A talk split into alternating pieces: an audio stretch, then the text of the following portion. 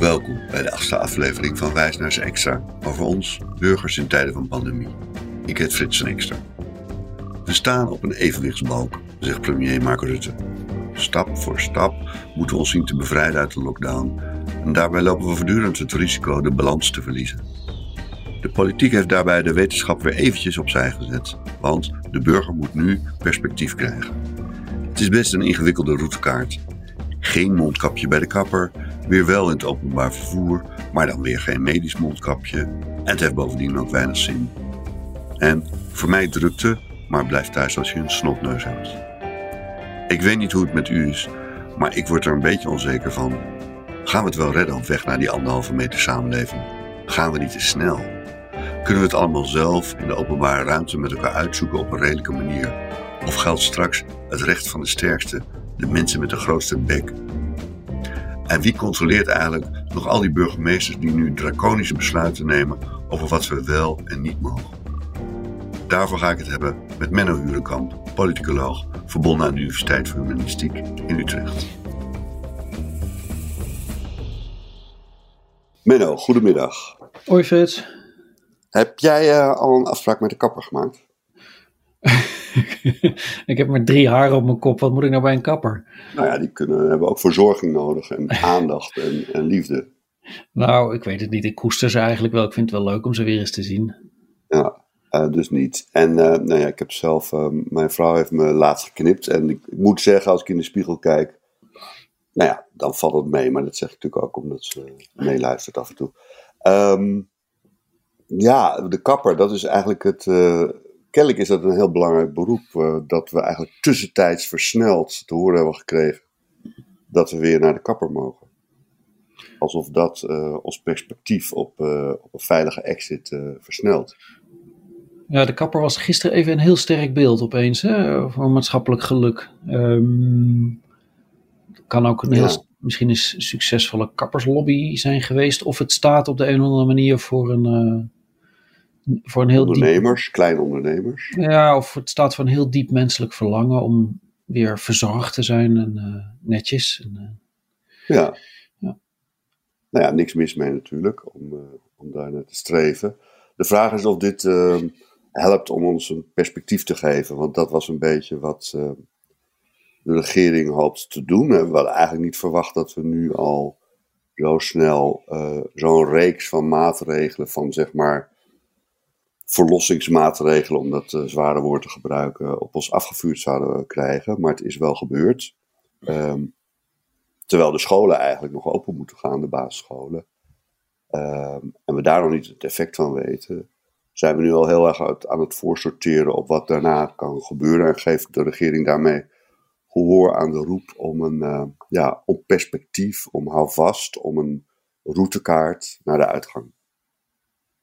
Ja, maar goed, als, als we eerlijk zijn, zagen we dat natuurlijk al wel een beetje aankomen. Um, um, het begon met die NOS-journalist en een van de woordvoerende artsen, die, die al, al eigenlijk al tien dagen geleden zeiden van uh, moet er niet wat perspectief komen.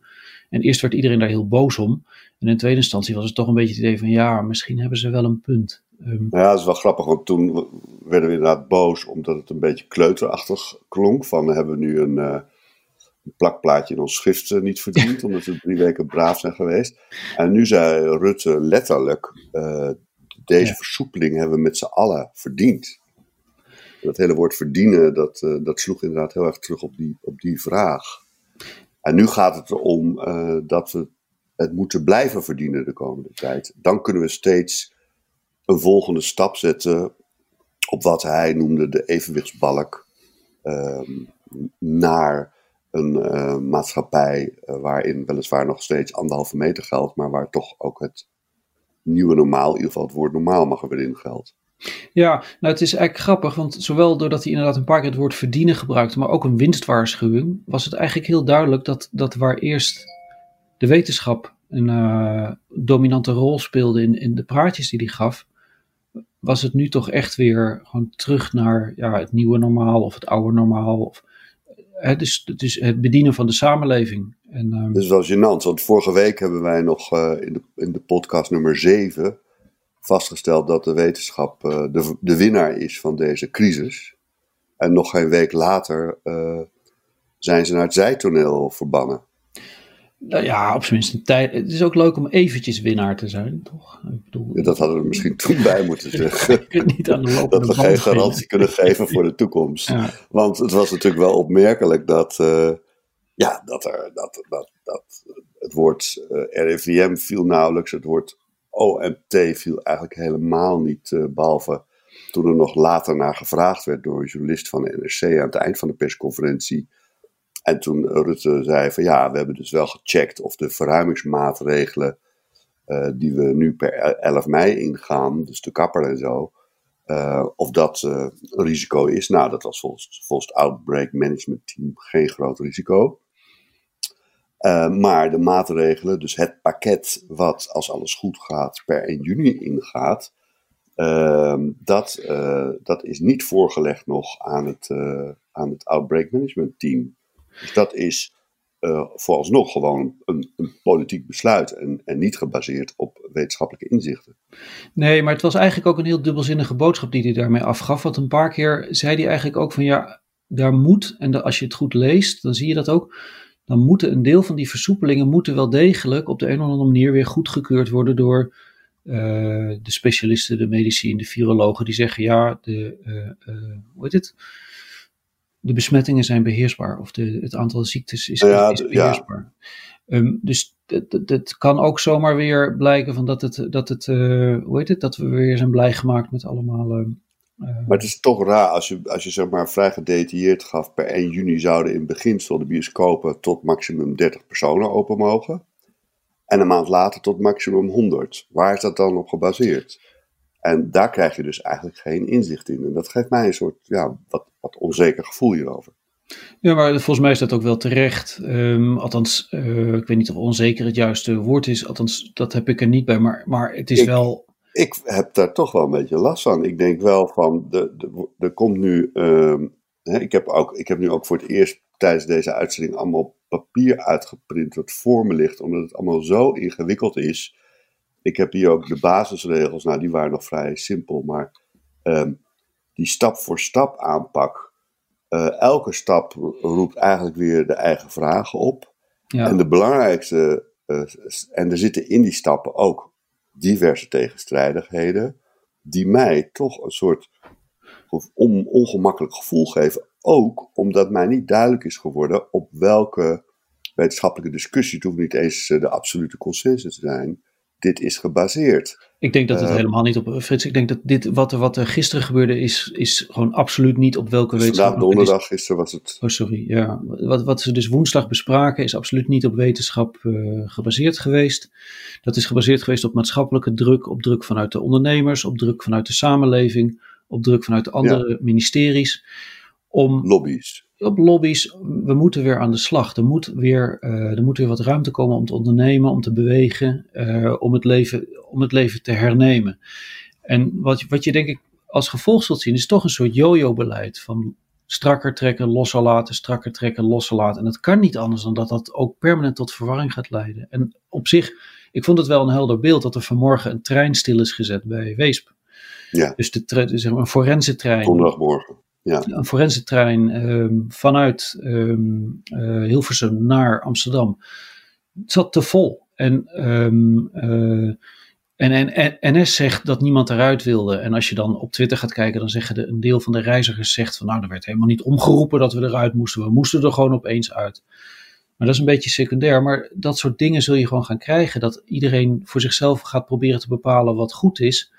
En dat is prima te doen als het om parkbezoek gaat of strandbezoek. Maar op het moment dat inkomens op het spel staan en banen op het spel, dan, ja, dan zullen mensen zich toch zo breed mogelijk maken. En, um, uh, en, en maar als ik dan verpleegster ben in het AMC, dan ga ik toch niet in zo'n trein meer zitten als dat, als dat de omstandigheden zijn. En als ik dus afhankelijk moet zijn van uh, of, er, of er te weinig, of er hè, niet te veel mensen in die coupé gaan zitten. En of er dan, als er te veel zijn, weer mensen vrijwillig uitstappen.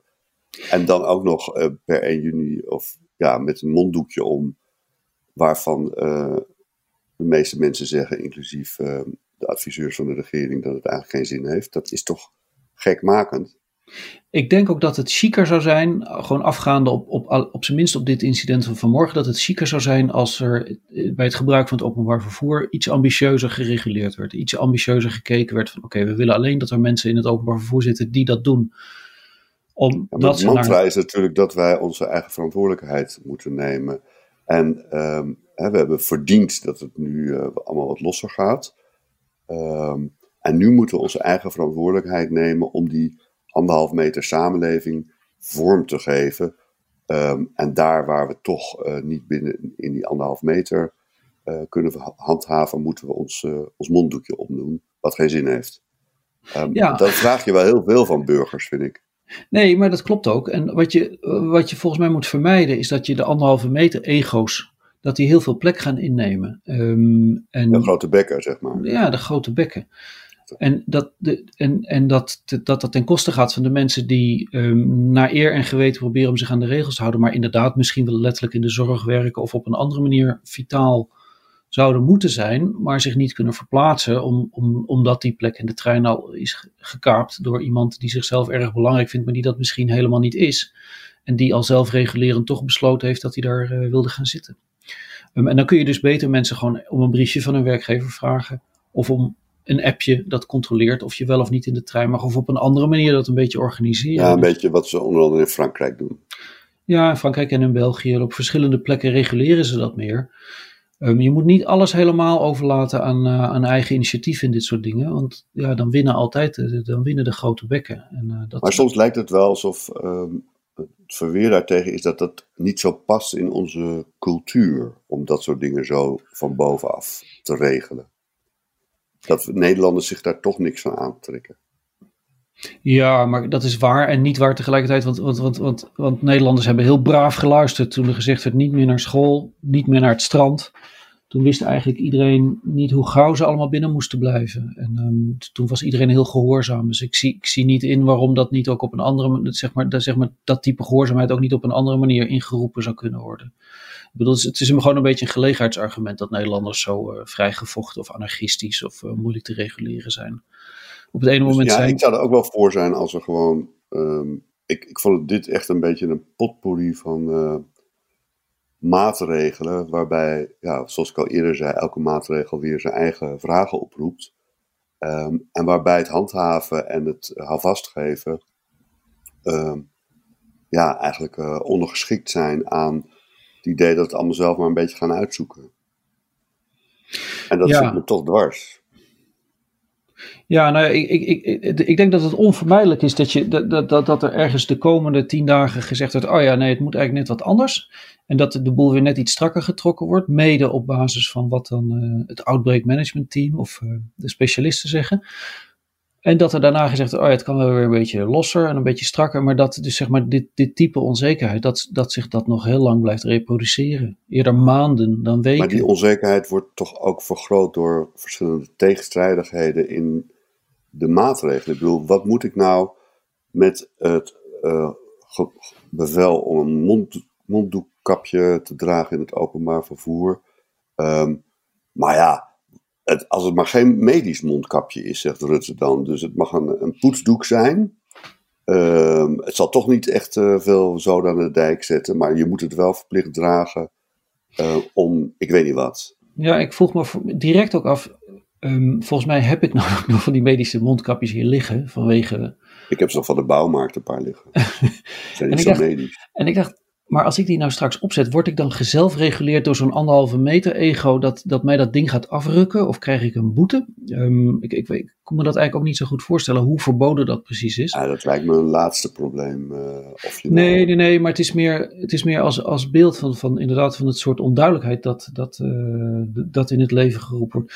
Ja. Um, als je er langer en bij donderdag stilstaat... heeft Van Dissel dat ook. Uh, hè, er was donderdagochtend de, ja, de die zei dat vertrouwde expert-ontmoeting met Kamerleden. En daar heeft hij het eigenlijk bij, bij herhaling gezegd. Ja, het is een politiek besluit. Uh, dan, daarvoor moet je bij de minister zijn. Dit is een politiek besluit. Um, ja, dan, dan, dan is het de wetenschappelijke basis. Gaat wel in, in no time helemaal uh, verdwijnt die van het toneel. Ja, en ik denk dat ze ik vermoed dat ze zichzelf even uh, beraden en geduldig wachten tot, uh, tot de cijfers weer zorgelijk oplopen. Om dan weer wat gezag terug te claimen. Tenminste, ik, kan, ik, kan het, ik kan het niet anders uittekenen dan dat dat gaat gebeuren. Er komt natuurlijk op de andere manier een kluwe aan uh, besmettingen los. Een klein kluwentje. Mensen gaan en weer naar school en weer naar de kapper. En op allerlei manieren weer met elkaar in contact. Daardoor stijgen, de, stijgt de druk op de zorg weer een beetje. En dat zal op tot een punt komen dat, dat men opnieuw gaat kijken naar het RIVM van oké, wat moeten we nu doen? En dan zal een deel van die maatregelen die gisteren zijn aangekondigd, ja, die worden, die worden gewoon weer uh, herroepen of on hold gezet. Of uh, daarvan wordt gezegd, dat dan misschien toch maar niet. Ja. Nee, ik begrijp ook wel dat ik met een deel van die onzekerheden moet zien te leven. Uh, omdat het ook knap ingewikkeld is. is ik las ook een uh, interview met uh, Hubert Bruls, mm uh, burgemeester van Nijmegen. En hij is voorzitter van het Veiligheidsberaad. en hij zegt, ja, het is, dit, dit is eigenlijk het moeilijkste. Veel moeilijker dan een lockdown. De boel dichtgooien is, hoe gooi je de boel weer op een verantwoorde manier open? Ja, daar heeft hij ook wel een punt. Um, om, om dat goed voor elkaar te krijgen. Maar wat me daarbij ook wel opviel, ik heb gisteravond um, in een uh, lange sessie met een hele hoop gemeenteraadsleden geprobeerd om een beetje uh, een soort vraag en antwoord te doen over wat er goed gaat in de lokale democratie ten tijde van corona. En die gemeenteraadsleden, dat, waren, dat ging om tientallen, um, die vertelden eigenlijk dat ze op een tamelijk nonchalante manier aan de kant gezet zijn door uh, de veiligheidsregio's, waar, waar Bruls zeg maar het baasje van is. En dat de wetgeving maakt dat ook mogelijk. En dat is ook eigenlijk wel logisch, want die, die veiligheidsregio's die zijn natuurlijk voor noodsituaties zoals deze. Ja, dat is dus een overlegorgaan van 25 uh, regio's, dat Veiligheidsberaad, daar is hij dan voorzitter van. En daar zitten dus de burgemeesters die weer voorzitter zijn van een eigen veiligheidsregio. En ja, die zijn natuurlijk niet, uh, daar zitten geen gemeenteraden bij. Nee, die burgemeesters die steken daar de koppen bij elkaar en die hebben daar de, zeg maar de, de, de, de plannen van het, van het kabinet concreet gemaakt voor hun eigen regio. Maar dat gaat zonder de gemeenteraad. Sterker nog, de gemeenteraad kan daar eigenlijk ook achteraf niet heel veel over zeggen. Die kan, mag dan nog een keertje schriftelijk vragen stellen. En als het dan de commissaris van de Koningin behaagt, dan worden die vragen doorgespeeld naar de minister. En die kan dan eventueel eens aankloppen bij die voorzitter van, de, van die veiligheidsregio. Van, joh, uh, zeg er eens even wat over. En als je daar als je daar van een afstandje naar kijkt, is dat een bizar ondemocratische constructie. Onder, die, die dus eigenlijk op dit moment heel veel van ons bestuur uitmaakt. Dus waar burgemeesters die al niet zo'n heel sterk democratisch mandaat hebben. Want ja, formeel mag de gemeenteraad er wat over zeggen. Maar eigenlijk is het gewoon een, een uh, benoeming vanuit Den Haag. En de commissaris van de Koningin, die ook vanuit Den Haag benoemd wordt, die, ja, die kunnen dus met z'n allen tamelijk veel bekokst over, zonder dat daar verder nog iets over gezegd kan worden. En als de, hoe heet het, er zijn wel Kamerleden geweest van D66 die hier vragen over hebben gesteld aan um, Grapperhaus. En als je die antwoorden leest op die vragen, dan schieten eigenlijk de tranen je in de ogen. Hoe, dat zijn, zijn echt Russische toestanden. Hoe, hoe, weinig, nou ja, hoe weinig verantwoording die veiligheidsregio's hoeven af te leggen over wat ze nu aan het uitspoken zijn um, aan uh, de gemeenteraad. Wat eigenlijk volgens, ja, volgens zeg maar ons, ons politieke denken is dat onze hoogste instantie. Maar ze kunnen er links en rechts en onder en boven onderdoor. En dat gebeurt ook op dit moment. Het gebeurt en dat gaat nog meer gebeuren als ze al die maatregelen gaan toepassen. Want nou ja, wordt, laat de regering in hoge mate over aan uh, lokaal bestuur, zeg maar. Ja, Deze maar, burgemeesters. Ja, maar formeel gezien moeten die, die noodverordeningen, die moeten eigenlijk allemaal deze maand zo'n beetje op hun eind lopen. Maar dat kan beter, zeg maar, vandaag of gisteren gebeurd zijn dan overmorgen. Want Kijk, als het wat minder nood is, dan zou het ook heel snel tijd moeten zijn voor wat minder noodverordening, lijkt me. Want er wordt daar echt wel een beetje met de democratie gegoocheld. Maar kun je die, ja, ik ben geen jurist, het schiet eigenlijk niet op met ons, want we zijn geen filologen, we zijn geen. Nou, sorry Fits, maar ik zal je niet met, de, wet, met de wetsartikelen vermoeien, maar ik weet nou wel ongeveer waar ik het over heb. Nou, oké, fijn, gelukkig. Mooi dat je in deze podcast deelneemt. Dan nog de volgende vraag stellen. um, als die noodverordeningen aflopen en we verlengen ze niet, want het zal ondemocratisch zijn in jouw woorden, om op basis van noodverordeningen dit soort maatregelen uit te voeren. Hoe kunnen we dan al die uh, maatregelen gaan uitvoeren en handhaven? Zonder die verordeningen. Het lijkt me dat we nu op een punt gekomen zijn dat iedereen, ook uh, lokale politici, genoeg weten wat er aan de hand is in het land, in de wereld um, uh, en, en ook lokaal. Dat ze weer op een normale manier mee moeten kunnen praten met burgemeesters en wethouders over hoe je daar het beste beleid over kunt maken. Het lijkt me eigenlijk van de gekken dat, er, dat die situatie waarin, waarin je zeg maar, de mensen zelf buiten het beleid houdt, dat is verdedigbaar als er een overstroming is of een ramp of iets, iets, iets extreem urgents. Maar als we er nog maanden in zitten, dan moeten zo snel mogelijk gewoon die, die, die noodverordeningen moeten gewoon zetten ze aan de kant. En de wetgeving waarin staat dat je over een noodverordening überhaupt geen verantwoording hoeft af te leggen. Ja, die moet in een pakketje naar Rusland opgestuurd worden en klaar, gewoon weg. Strikt op, ja. klaar. Ja. Ik um, merkte ook trouwens aan, het, aan dat, dat, dat interview met die Bruls dat hij wel um, uh, ook plezier heeft in uh, het feit dat hij nu zo'n uh, belangrijke rol speelt. En aan het eind zegt hij ook van, ja, wat ook de regering nu zegt, van ehm, ja, het, uiteindelijke antwoord op dit alles is een vaccin. En tot dat vaccin er is, en dat kan nog wel anderhalf jaar duren, zitten we in een anderhalf meter samenleving. Nou, en ondertussen zien we om ons heen allerlei mensen uh, die zeggen van, nou ja, daarna gaan we dingen anders doen. Uh, ingrijpend anders ding, dingen doen, de manier waarop we werken, de manier waarop we reizen, enzovoort, enzovoort. Maar hij zegt, ja, Brul zegt dus, ja, als dat vaccin is, dan, dan denk ik dat we weer teruggaan naar de situatie van voor de crisis. Mensen zijn conservatief in hun gewoonte. Ik denk dat we teruggaan naar de oude orde die we samen hebben opgebouwd. Ik citeer nu letterlijk Neem al die mensen die nu beeld vergaderen, dat is toch dodelijk vermoeiend. Ik ga na de crisis weer lekker handen schudden en knuffelen. Kom op zeg, ons leven voor de coronacrisis was toch fantastisch. Aldus uh, Bruls in de Volkskrant. Um, nou ja, dat is dus zijn uh, verlangen naar het nieuwe normaal, moet dus vooral het oude normaal uh, worden uiteindelijk. Ja, um, ik weet niet. Ieder, ik weet niet hoeveel mensen er nou staan te trappelen om door uh, Bruls geknuffeld te worden. Maar dat, dat moet ieder dan, ieder dan maar weer voor zich uitmaken. Maar het is wel een beetje tragisch als je, als je zegt van we moeten zo snel mogelijk naar het, naar het oude, naar, gewoon weer helemaal terug naar het oude. Dat is per definitie tragisch. Het, het, idee is toch dat je streeft naar, naar, naar, naar vernieuwing en verbetering van wat, van wat er mogelijk is. En er dienen zich toch wel ontzettend veel uh, inspirerende voorbeelden aan dat, je, dat we met minder toerisme toe kunnen. Hier hebben we de schaar in deze podcast gezet, omdat we het beter volgende keer kunnen hebben over goede ideeën over vooruitgang. NC na corona.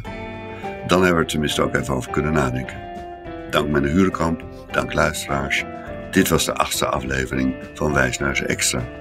Mijn naam is Frits van Ekster. Techniek Daan Hofstee. Muziek Jack van Ekster. Coördinatie Trouw, Joris Belgers. U kunt alle afleveringen beluisteren op de website van Trouw en de bekende podcastadressen. Dank ook voor de reacties, ze zijn zeer welkom. Ons mailadres is wijsneuzen.trouw.nl En als u ons wilt steunen, dan kunt u het beste een abonnement nemen op Trouw.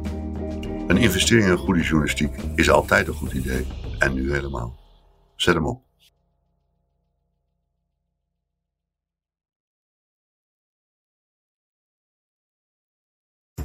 We worden dagelijks overladen met overbodige informatie. En het is moeilijk de zin van de onzin te scheiden. Daarom vertrouw ik op echte journalisten in plaats van meningen. Een krantenmens heeft het gemakkelijk. Word ook een krantenmens en lees je favoriete krant nu tot al zes weken gratis. Ga snel naar krant.nl. Bezorging stopt automatisch en op deze actie zijn actievoorwaarden van toepassing.